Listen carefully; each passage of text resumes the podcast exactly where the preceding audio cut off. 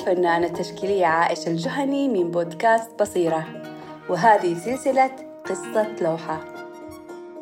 لوحتنا اليوم هي لوحة جرينيكا. لوحة جدارية رسمها الفنان الكبير بابلو بيكاسو. يلا نشوف من فين استوحاها. طبعا هو استوحاها من القصف العنيف اللي صار في بلدة جرينيكا وقت الحرب الأهلية الأسبانية. بابلو بيكاسو فنان ورسام وكمان نحات يعني متعدد المواهب.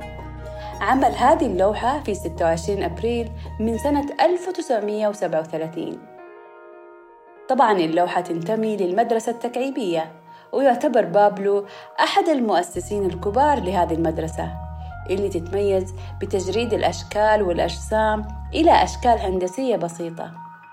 وتكرار هذه الأشكال والأعمال في النمط التكعيبي والتفكيك وبعد كذا يعيد بنائها بطريقة جديدة ومبتكرة.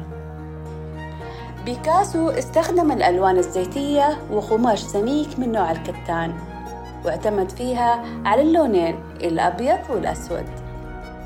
طول اللوحة 3 متر و50 سنتيمتر وعرضها 7 متر و80 سنتيمتر. لما ندقق في اللوحة راح نشوف أشكال كثيرة ومتنوعة ما بين أجسام بشرية وأجسام حيوانية وأخرى صناعية. في الجهة اليسار للوحة تتركز أكثر الرسومات اللي متداخلة بعضها ببعض. وفي الوسط لو تمعنا بشكل أدق راح نشوف شكل أخذ هيئة الهرم. قمته المصباح اللي حاملته المرأة في الصورة. الأكثر حضور في اللوحة رسمات النساء بأشكال متعددة. الرسام رسم أربع نساء في اللوحة كل صورة مختلفة. امرأة تصرخ كأنها بتستنجد والثانية تبكي والأخرى منكسرة. كأنه بيصور لنا الألم النفسي والجسدي اللي مروا فيه. صورة الطفل الرضيع في حضن والدته مرتخي وممكن يكون ميت هذا يدل على قتل الطفولة وبالتالي تدمير للجيل الجديد ومستقبلهم. أما المحارب هو الرجل الوحيد في الصورة جثة هامدة على الأرض وبيده سيف مكسور. هذا السلاح البدائي اللي واجه فيه أسلحة العدو المتطورة. في له دلالة قوية على المقاومة وعدم الاستسلام. أما الرسومات الحيوانية زي صورة الثور اللي بدا في اللوحة ثابت في مكانه وكل العيون متجهة ناحيته وهو غير مبالي هذا يدل على العنف والوحشية والظلم. أما الحصان طبعا هو حيوان مسالم لكنه باللوحة بان هايج ومشوه. لعل وجوده باللوحة يرمز للشعب الصامد قدام هذه الوحشية. الفنان رسم الحمامة اللي بترمز للسلام بشكل غير واضح ربما يقصد غياب الأمن والأمان.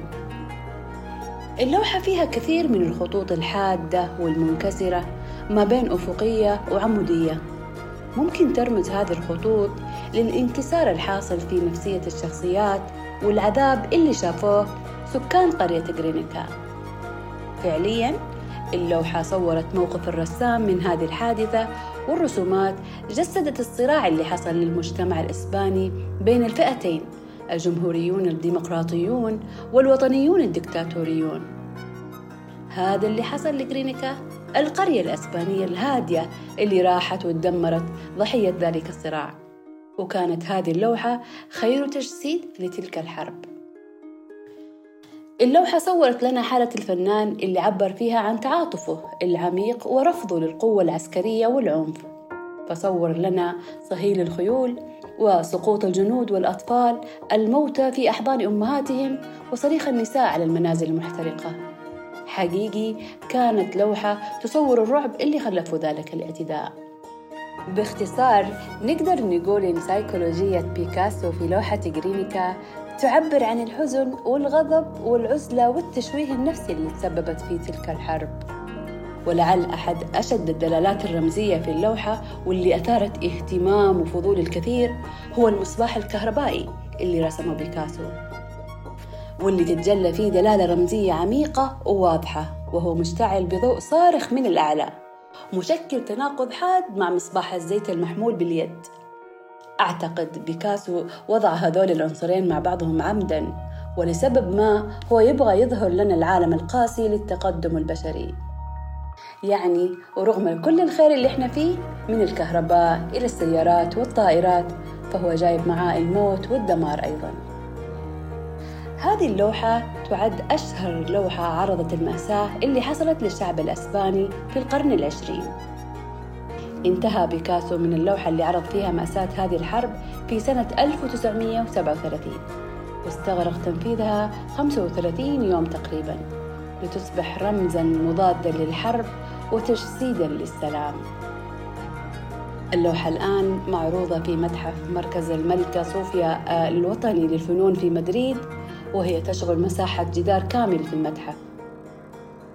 وفي الختام نقول إن هذه اللوحة تعتبر تحفة فنية استثنائية فيها رسالة عميقة يدعونا فيها بيكاسو للتفكير في العنف وضرورة السلام والتسامح. كانت هذه قصة لوحة جرينيكا دمتم بسلام وإلى اللقاء.